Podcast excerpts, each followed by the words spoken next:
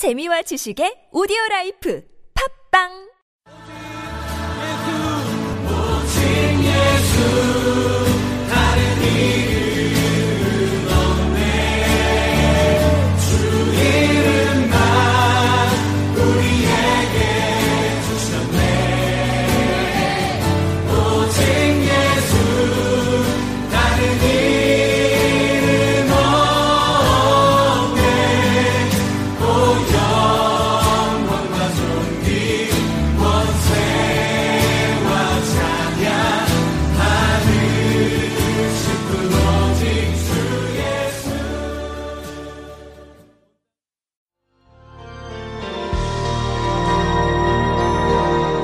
오늘 이 시간은 푸른 초장 쉴만한 물가 워싱턴 선한 목자교회 최시영 목사가 말씀을 전해 주시겠습니다.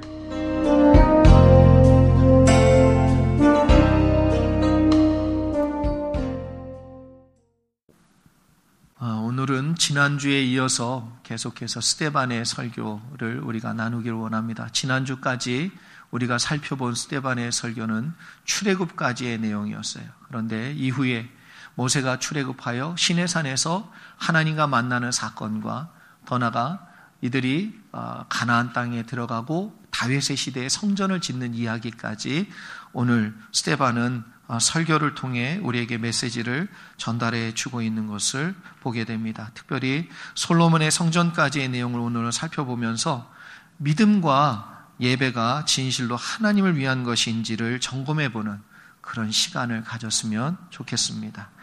유대인들은 광야를 뭐라고 얘기하냐면 미드바르라고 말합니다. 미드바르.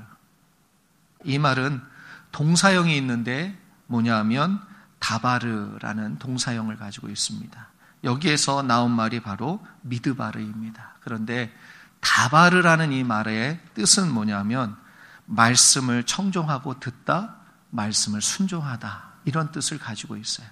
그러니까 다바르가 바로 미드바르예요. 그래서 이스라엘 백성은 광야에 나간다라고 얘기할 때 하나님께 말씀을 들으러 간다라는 의미를 가지고 있습니다. 그래서 광야에 가서 하나님을 대면하고 하나님의 말씀을 들을 때에 이스라엘 백성이 회복이 있었고 변화가 있었고 새 힘을 얻었어요. 여러분, 이 단어의 뜻이 어떠한 배경을 가지고 있냐면 이스라엘 백성이 광야에서 뭐예요? 하나님을 만나고 말씀을 받았기 때문에 이 단어가 바로 그러한 어원에서 나올 수 있었다는 사실입니다. 이스라엘 백성을요, 신명기의 말씀에 뭐라고 가르치냐면 광야에서 이스라엘 백성은 신발이 떨어져 본 적이 없대요. 의복이 상해 본 적이 없답니다. 그리고 심지어는 먹을 것이 없는 이건 한두 명도 아니고 장정만 60만이에요. 전체가 200만이에요. 그런데 누구도 굶어 죽었다는 사람은 단 한 사람도 없어요. 생각해 보세요. 한두 사람도 아니고 200만 명이 40년을 광야에서 살았어요. 목말라서 목 타서 죽었다는 사람이 없어요. 그리고 고기 못 먹어서 죽은 사람 없잖아요. 하나님 보세요. 만나로 그리고 반석에서 물을 내어서 그리고 매출하기로 하나님은 신실하게 이스라엘 백성을 인도하시고 먹이고 살리셨어요. 이 광야만 봐도 우리가 알 수 있는 내용이 뭐냐면 하나님은 우리의 보호자 되시고 인도자 되어 주신다는 겁니다. 아무리 광야일지라도 여러분의 인생 가운데 지금 펼쳐져 있는 것이 광야일지라도 그 광야에서 나와 동행해 주시는 분이 하나님이시면 그분이 내 중심 가운데 계시면 여러분 살아날 줄 믿습니다. 걱정하지 마시고 이 주님을 바라보실 수 있기를 주님의 이름으로 축복합니다. 그리고 한 가지 더 우리가 알 수 있는 메시지는 뭐냐면 광야일지라도 하나님은 우리 가운데 임재해 계시다는 거예요. 어디가 중요한 게 아니에요. 여러분이 가정에서 낙심과 절망의 자리에서 기쁠 때만 존재하시는 하나님이 아니에요.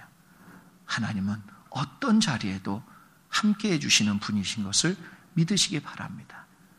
제가 찬양 인도를 오랫동안 했어요. 근데 저는 찬양 인도할 때 늘 기쁘고 감사한 마음으로만 해야 되는 줄 알았습니다. 그런데 저희 아버지가 돌아가셨어요. 그날도 수요 예배에 제가 찬양 인도를 해야 됐습니다. 근데 마음이 열리질 않는 거예요. 기쁘지 않은 거예요. 감사와 은혜가 없는 거예요. 찬양은 다 밝은 노래인데, 근데 아버님 돌아가셨어요. 그 순간 제가 하나님 앞에 기도했어요. 하나님, 제 마음이 이런데 제가 어떻게 예배 드릴 수 있습니까? 근데 주님이 그러시더라고요. 내가 그 마음을 받으리라. 저는 바로 그 광야와 같은 마음 속에도 하나님은 내 마음을 받으시는 걸 보았어요. 여러분, 지금 어떠한 마음으로 이 자리에 예배로 나왔는지는 하나님만 아시겠죠. 그러나 여러분의 마음으로 예배 가운데 들이실 수 있기를 축복합니다.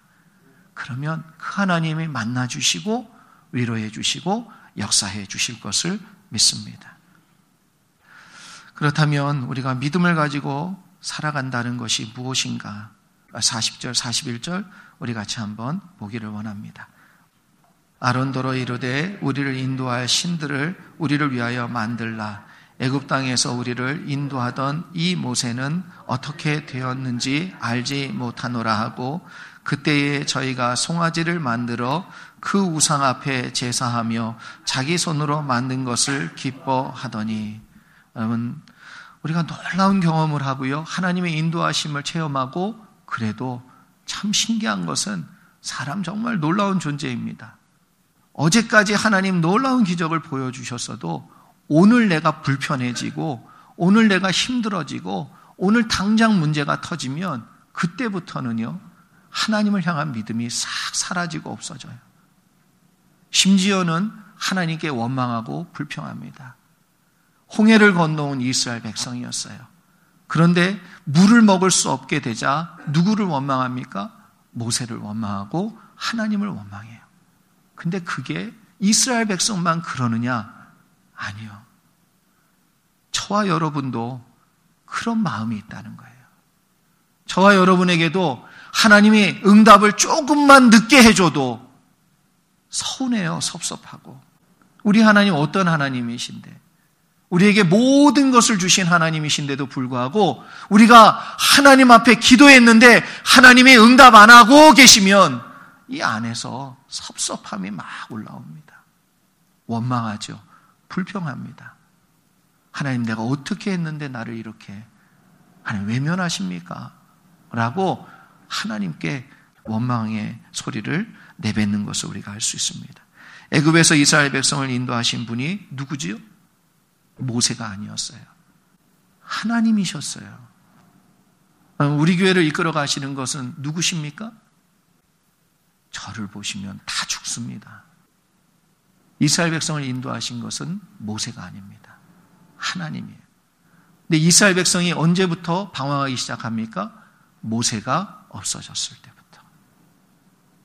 눈에 보이는 것을 의지하고 쫓았다가 눈에 보이는 것이 없어지자 사람을 의지하고 쫓았다가 그 사람이 없어지고 나니까 그 사람을 믿고 내가 따랐는데 그 믿음이 흔들리는 걸 보자마자 내 믿음도 흔들려 버리는 거예요. 이게 진짜 신앙이 아닙니다. 이건 진짜 믿음이 아니에요. 그러니까 모세가요 올라가 가지고 오지 않자 이스라엘 백성이 방황하기 시작했어요. 그리고 바로 뭘 만듭니까? 우상을 만들어서 그 우상에다 절하고 우리를 인도한 신을 만들자. 그래서 만들어 버립니다. 심지어 하나님도 기다리지 않는 게 사람인 걸 제가 알았어요. 하나님마저도 내 스케줄대로 움직이셔야 되는 거예요. 하나님마저도 내가 원하는 대로 하기를 원하는 거예요. 그것부터가 죄예요, 죄.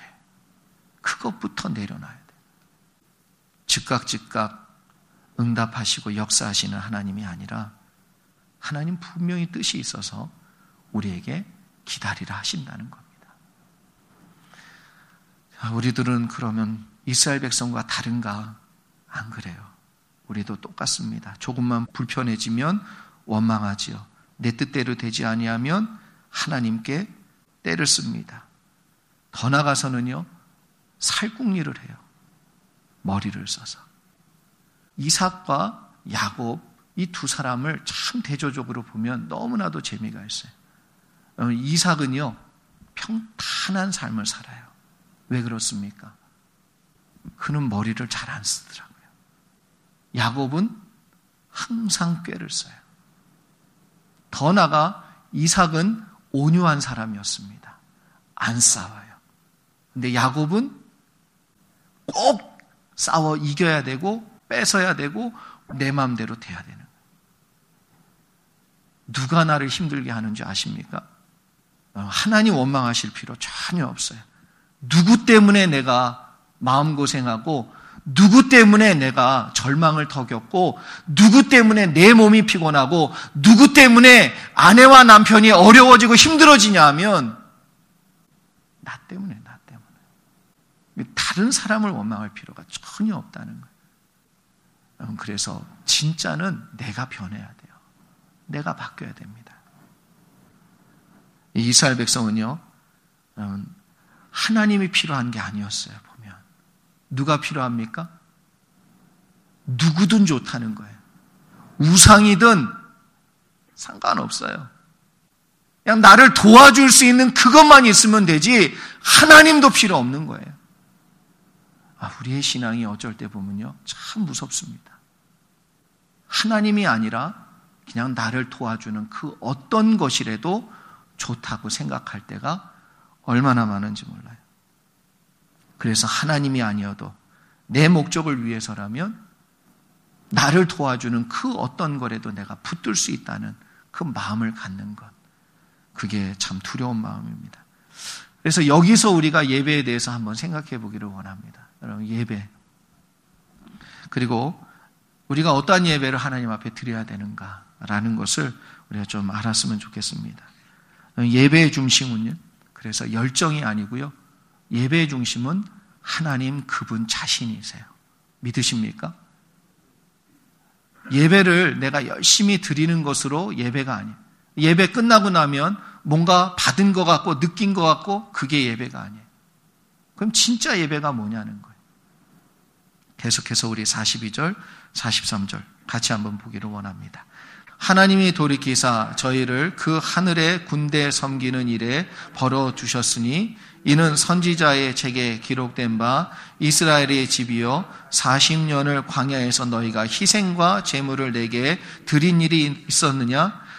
몰록의 장막과 신 레판의 별을 받들었음이요. 이것은 너희가 절하고자 하여 만든 형상이로다. 내가 너희를 바벨론 밖에 옮기리라 함과 같으니라. 아멘. 우리가 여기서 몇 가지 세반이 이야기하고자 하는 내용을 우리가 찾아볼 수 있습니다. 42절을 말씀해 보니까 40년 광야에서 드린 제사에 대해서 하나님의 반응이요. 얼마나 냉랭한지 여러분 보셔야 돼요. 신의 산에서 이들이 내려와서 제사 안 드렸습니까? 드렸습니까? 40년 동안 광야 생활하면서 이스라엘 백성이 제사 드렸습니까? 안 드렸습니까? 드렸어요, 드렸어요. 번제 같은 경우는 매일 드렸어요. 소제는 아침, 저녁으로 드렸어요.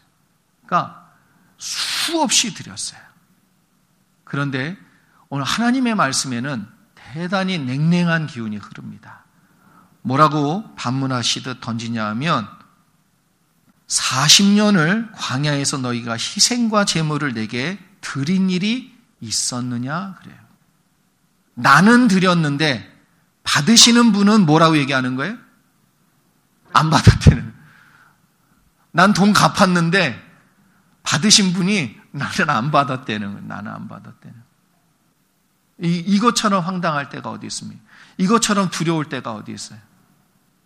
40년을 드렸는데 그게 뭐였어요? 제사가 아니었다는 거예요. 40년을 내가 예배 자리에 나와서 교회에 나와서 예배를 드렸다고 나는 생각하는데 너희가 드렸냐라고 하나님이 반문하실 수 있다는 거예요. 왜 이런 일이 벌어집니까? 우리가 예배와 제사에 관해서 가장 잘 알고 있는 성경 구절 하나가 있어요. 뭐냐면 사무엘상 15장 22절 말씀입니다. 사무엘이 가로되 여호와께서 번제와 다른 제사를 그 목소리 순종하는 것을 좋아하심 같이 좋아하시겠나이까 순종이 제사보다 낫고 듣는 것이 수양의 기름보다 나으니라고 얘기해요. 제사가 뭐라는 거예요? 제사의 마음속에 있어야 될 내용이 뭐라는 거예요? 순종이래요. 어, 순종이라는 것이 무엇입니까? 하나님의 뜻을 따르는 것. 하나님의 뜻에 맞추는 것. 하나님의 뜻이 있으면 내 뜻이 있어도 순종하고 그분의 뜻을 존중해서 따라가는 것. 그게 뭐보다 낫다는 거예요? 그러기 때문에 제사를 드린다라는 것은 내가 하나님의 초점에 이제 맞추겠습니다라는 것과 동일하다는 거예요.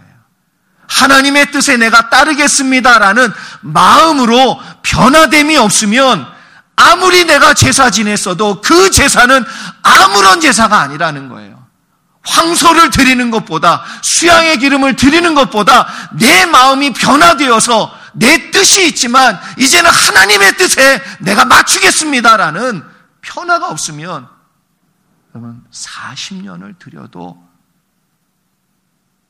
단 한 번도 내 마음이 예배 드릴 때 변화가 없었으면 그 예배는 죽은 예배라는 거예요. 드려진 예배가 아니라는 거예요. 그래서 진정한 예배는 열정으로 드려지는 예배가 아니라 여러분의 삶의 변화와 마음의 변화와 생각의 변화가 이제는 나를 중심으로 되었던 것이 하나님의 중심으로 변화될 때 예배 드린 겁니다. 여러분이 이 예배를 통해서 예배 들어오기 전에 두려움이 있었어요? 그러나 나갈 땐 마음이 변해서 믿음과 용기 갖기를 축복합니다. 그래야 예배가 드려진 거예요. 내 마음속에 들어올 때 불편함이 있었고 불평과 원망이 있었어요. 그러나 이 예배를 통해 내가 하나님을 바라보고 십자가를 바라보니까 내 마음 속에 감사와 기쁨과 은혜가 넘치는 마음으로 변화될 때 여러분이 진짜 예배를 드린 거란 말이에요. 여기 앉아 있다가 마음이 시원해지서 나가는 거 그 자체가 아니라 내 모든 것이 바뀌는 거예요. 그래야 예배가 되는 것입니다. 어떻게 바뀌는 거예요? 하나님을 초점으로, 하나님을 중심으로, 하나님께 포커스해서, 나의 생각이 변화해서, 이제는 하나님이 말씀하시는 그 생각을 붙드는 변화가 일어날 때 진짜 예배를 하나님 앞에 드린 거라 말씀드릴 수 있습니다. 예배를 통해 하나님을 만나면요. 그래서 반드시 뭐가 일어나냐면 변화가 일어나요. 이 변화가 없으면 예배가 될 수가 없습니다.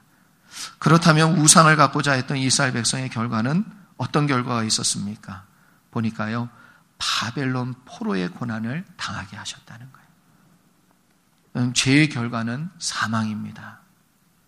죄란 내가 하나님이 되려는 것이고 내 생각으로 살려는 마음이에요. 내 경험으로 살려고 하는 행동들입니다. 이것이 무너지지 않으면, 변화하지 않으면 나는 나가는 순간부터 바벨론 포로의 삶을 살 수밖에 없어요. 여기서 변하지 않으면 또 나가서 두려움에 사로잡히고요. 또 나가서 절망에 사로잡히고 또 나가서 내 생각으로 그것이 실패하는 길이고 그것이 더 절망으로 빠지는 길이란 말이에요. 여기서 변화하셔야 됩니다. 이 예배에서 여러분의 마음이 바뀌셔야 돼요. 죄에서 노임 받으셔야 됩니다. 그러나 하나님 우리에게 죄의 포로에서 살지 않고 벗어나도록 인도하시는 하나님이세요. 믿으십니까? 우리 44절, 45절 우리 같이 한번 보겠습니다. 광야에서 우리 조상에게 증거의 장막이 있었으니 이것은 모세에게 말씀하신 이가 명하사 저가 본 그 식대로 만들게 하신 것이라 우리 조상들이 그것을 받아 하나님이 저희 앞에서 쫓아내신 이방인의 땅을 점령할 때에 여호수아와 함께 가지고 들어가서 다윗 때까지 이르니라. 아멘. 모세는요 장막을 만들 때 자기 생각대로 만들지 않았어요. 여러분 이게 바로 예배의 중심이에요. 그러니까 내가 원하는 대로 드리는 게 예배가 아니고 내가 원하는 것을 얻는 게 예배가 아니라 하나님이 말씀해 주시는 대로 순종하여 하나님이 원하시는 것이 이루어지는 것, 그게 예배예요. 내가 원하는 걸 얻고, 그거, 그, 그 예배는 반쪽 예배일 수 있어요. 하나님의 것이 여러분 가운데 세워지기를 축복합니다. 그래야만요, 만나주세요. 하나님이 솔로몬의 성전, 그거 부러워하시지 않았어요. 야, 내가 능력이 없어서 지금 장막에 거하는 줄 아니? 아니셨단 말이에요. 하나님이 원하시는 장막이었기 때문에 하나님께서 말씀해 주시는 대로 세워진 장막이었기 때문에 하나님이 만나 주신 거지. 인간적으로 더 화려하게 짓는다고 하나님 절대로 그 가운데 임재하시지 않습니다. 사랑하는 성도 여러분, 하나님이 원하시는 대로 예배 드릴 때 하나님의 것이 여러분의 심령 가운데 세워지기를 축복합니다.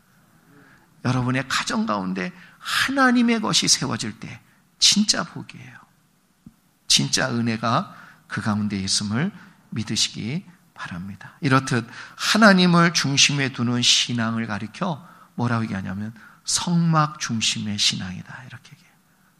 다른 말로 하나님 중심의 신앙으로 여러분들이 세워져 가실 수 있기를 축복합니다. 이스라엘 백성은 광야에서부터 다윗의 시대까지 늘 성막을 중심으로 살았던 것을 우리가 알 수 있어요. 다윗의 시대에 와서는 하나님의 나라의 가장 풍성한 은혜를 경험하게 됩니다. 왜 그랬어요? 하나님 중심으로 그 믿음과 신앙이 세워졌기 때문에. 여러분의 삶 가운데도 하나님 중심으로 그 마음과 신앙이 세워지면 하나님께서 여러분의 가정의 문제를 해결해 주시고 여러분의 직장의 문제와 그리고 아, 자녀들의 문제 가운데 하나님의 임재하심이 분명히 있게 될 줄 믿습니다.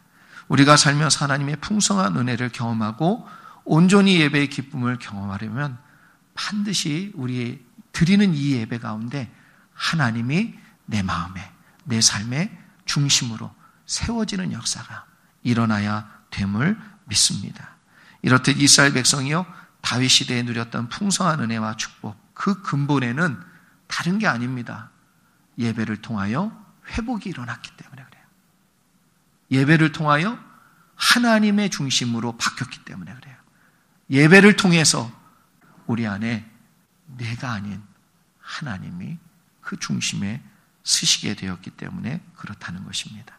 마지막 46절, 47절 우리 같이 한번 보겠습니다. 다윗이 하나님 앞에서 은혜를 받아 야곱의 집을 위하여 하나님의 조서를 준비케 하여 달라 하더니 솔로몬이 그를 위하여 집을 지었느니라. 아멘. 참 본문에서 보면요. 바친다고 하나님 다 받으시는 게 아니더라고요. 다윗은 하나님 앞에 모든 걸 준비해서 이제 드리고자 했어요. 그런데 하나님이요. 드린다고 다 받으시는 분이 아니랍니다. 내가 드리는 건데 왜 하나님 안 받으셔? 그러죠. 아니에요. 내가 드렸는데 받으시는 건 하나님의 축복입니다. 바칠 수 있는 자로 여러분에게 허락이 되었기 때문에 여러분이 하나님께 바칠 수 있는 거예요. 순서가 뒤바뀐 예배가 얼마나 많고 순서가 뒤바뀐 신앙이 얼마나 많은지 모릅니다. 다윗이 드린 위대한 예배는요, 성전을 크게 져서 바친 예배가 아니에요. 다윗이 드린 진짜 예배, 위대한 예배는 하나님께서 하지 말아라 라고 얘기했을 때, 하고 싶은 마음이 여기까지 왔는데, 그 마음을 내려놓고 하나님 앞에 순종으로 드린 그 예배, 그 예배가 가장 위대한 예배입니다. 여러분, 그런 예배를 생활 가운데, 삶 가운데 드릴 수 있기를 축복합니다. 여기 나와서 열정적으로 찬양하는 것도 진짜 예배고 하나님 받으세요. 다윗이 성전을 지어드렸으면 하나님 기뻐하셨을 거예요. 근데 하나님은 노했어요. 근데 다윗은 그 하나님의 뜻을 받아들이고 순종했어요. 그 예배가 진짜 예배입니다. 그 예배를 드릴 수 있어야 돼요. 그래서 내 마음에 있었던 중심이 하나님이 원하시는 그 소원과 마음의 중심으로 옮겨져. 내 마음이 하나님의 마음이 되고 하나님의 마음이 내 마음이 되어지는 그 순간. 우리의 마음 속에 찾아오는 은혜가 뭐냐면 샬롬이에요, 샬롬. 그 샬롬의 은혜가 여러분 가운데 있기를 축복합니다. 내 마음이 불편해요? 왜 그럴까요? 하나님의 마음하고 내 마음이 같지 않기 때문에 그렇습니다. 아담이 언제 두려워했어요? 하나님하고 같은 마음일 때는 전혀 두렵지 않았어요. 그런데 하나님의 마음과 아담의 마음이 달라지기 시작하자 두렵고 싫고 어렵고 피하고 숨게 되는 것. 사랑하는 성도 여러분, 여러분의 마음이 이 예배를 통하여 하나님의 마음과 하나 되는 마음 되기를 주님의 이름으로 축복합니다. 다윗은 어렵고 힘든 순간만 하나님을 의지했겠습니까? 아니면 매일 의지했겠습니까? 참 다윗을 보면 이런 위대한 순종을 할 수 있는 힘이 어디에서 나오는가? 제가 이걸 묵상하다가 그런 생각이 들었어요. 정말 신앙생활과 믿음은요, 어려운 순간에만 반응하는 것이 아닌 모든 일에 믿음으로 반응하는 사람이 될 때 비로소 이러한 순종도 이러한 예배도 하나님 앞에 드릴 수 있다는 거예요. 어떤 건 순종하고 어떤 건 순종하지 않고 내가 나누고 가리고 그리고 선별하는 것이 아니라 24시간 내내 그리고 everything 모든 일에 있어 다윗처럼 믿음으로 하나님 앞에 나아가시는 여러분 되기를 간절히 바라고 소망합니다. 그럴 때 하나님께서 다윗과 얼마나 동행하기를 기뻐하셨느냐. 다윗이 하나님 앞에 이 성전을 지어 드린다고 했을 때 하나님께서 다윗의 손에 피가 많음으로 받지 않는다. 그것도 성경에 분명히 나와 있는 내용이에요. 그런데 좀 더 묵상하다 그런 생각이 들었습니다. 다윗을 하나님이 참 사랑한다는 거 알았어요. 왜냐하면 다윗의 마음의 중심에 하나님 중심의 신앙을 끝까지 붙들고 갈 수 있도록 하나님 배려해 주신 것 같아요. 가인처럼 우리의 마음 가운데는 무서운 마음이 도사리고 있습니다. 어떤 마음이냐면 내가 뭔가를 조금 하면요. 우리는 그 사람에게 당당하게 요구하고 이야기합니다. 결혼을 왜 족쇄라고 그럽니까? 내가 진짜 피땀 흘려서 돈 벌어가지고 내가 당신 먹이고 옷 사입도록 해주고 다 하는데 내 말 들어야 돼요? 안 들어야 돼요? 그 여자분들은 왜 남편이 내 말 들어야 돼요? 들떨어진 것 같은 이 남자를 아무도 바라보지 않을 때 내가 구제해 주듯 이 사람 내가 구별해서 구제해 줬잖아요. 나같이 이쁜 사람이, 나같이 괜찮은 사람이 이 온달 같은 사람을 내가 구제해 줬는데 내 말 들어야 돼요, 안 들어야 돼요? 다윗이 만약에 자기의 모든 정성을 다해서 아름다운 성전을 드렸어요. 그럼 하나님은 어디에 계셔야 됩니까? 누구의 하나님이 돼야 돼요? 그래서 어떤 사람에게는 물질을 안 주실 때가 있어요. 하나님 중심으로 끝까지 살라고. 또 어떤 사람에겐 건강을 안 주실 때가 있어요. 허락 안 하실 때가 있어요. 끝까지 하나님만 붙들고 가라고. 그래서 어떤 사람에게는 해결할 수 없는 그 문제를 끝까지 붙들게 만드세요. 해결되는 것만이 문제가 아니에요. 해결되는 것만이 답이 아니란 말이에요. 내 뜻대로 이루어지는 것만이 답이 아니에요. 그렇게 하시면 우리를 진짜 사랑하시기 때문에 그래요. 아들까지 주신 분이 왜 안 주시려고 그러겠어요?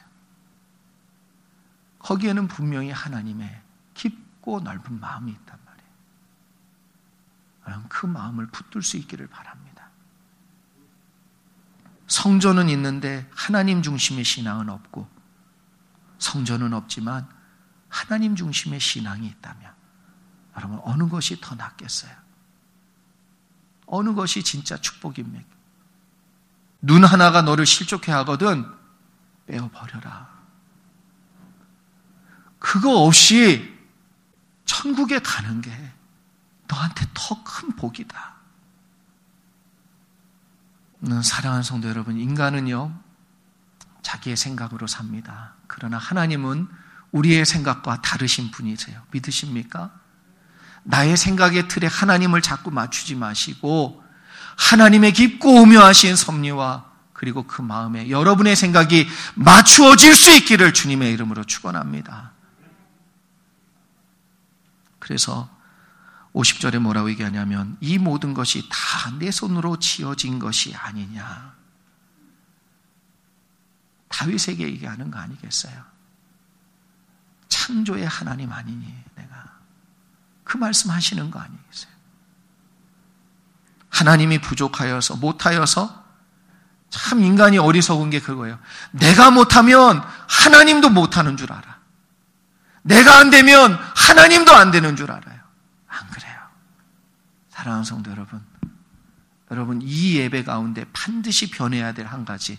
오늘 꼭 변하고 가기를 축복합니다. 내가 안 돼도 하나님은 되신다. 믿으십니까?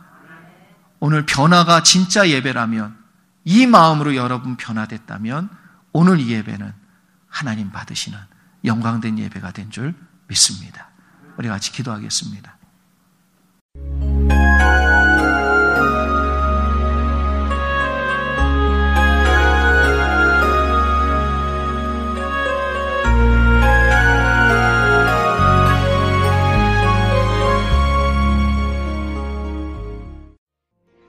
지금까지 워싱턴 선한 목자교회 최시영 목사가 말씀을 전해주셨습니다. 워싱턴 선한 목자교회 주일 예배는 오전 11시, 목요 회복기도회 오후 8시, 새벽기도회 오전 5시 반에 드리며 주소는 5609 Sandy Lewis Drive Unit 2, 페어팩스 버지니아 22032이며 웹사이트는 www.gsecwa.org입니다. 전화번호 703-851-5900번입니다.